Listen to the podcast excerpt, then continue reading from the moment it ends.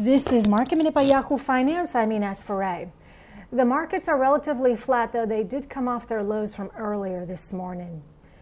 Goldman's Malaysia unit is expected to plead guilty over the state investment 1MDB scandal. Goldman had been accused of misleading investors over bond sales. Goldman Sachs had reached a settlement with the Malaysian government over the scandal. The firm is required to pay a penalty of $2.2 billion.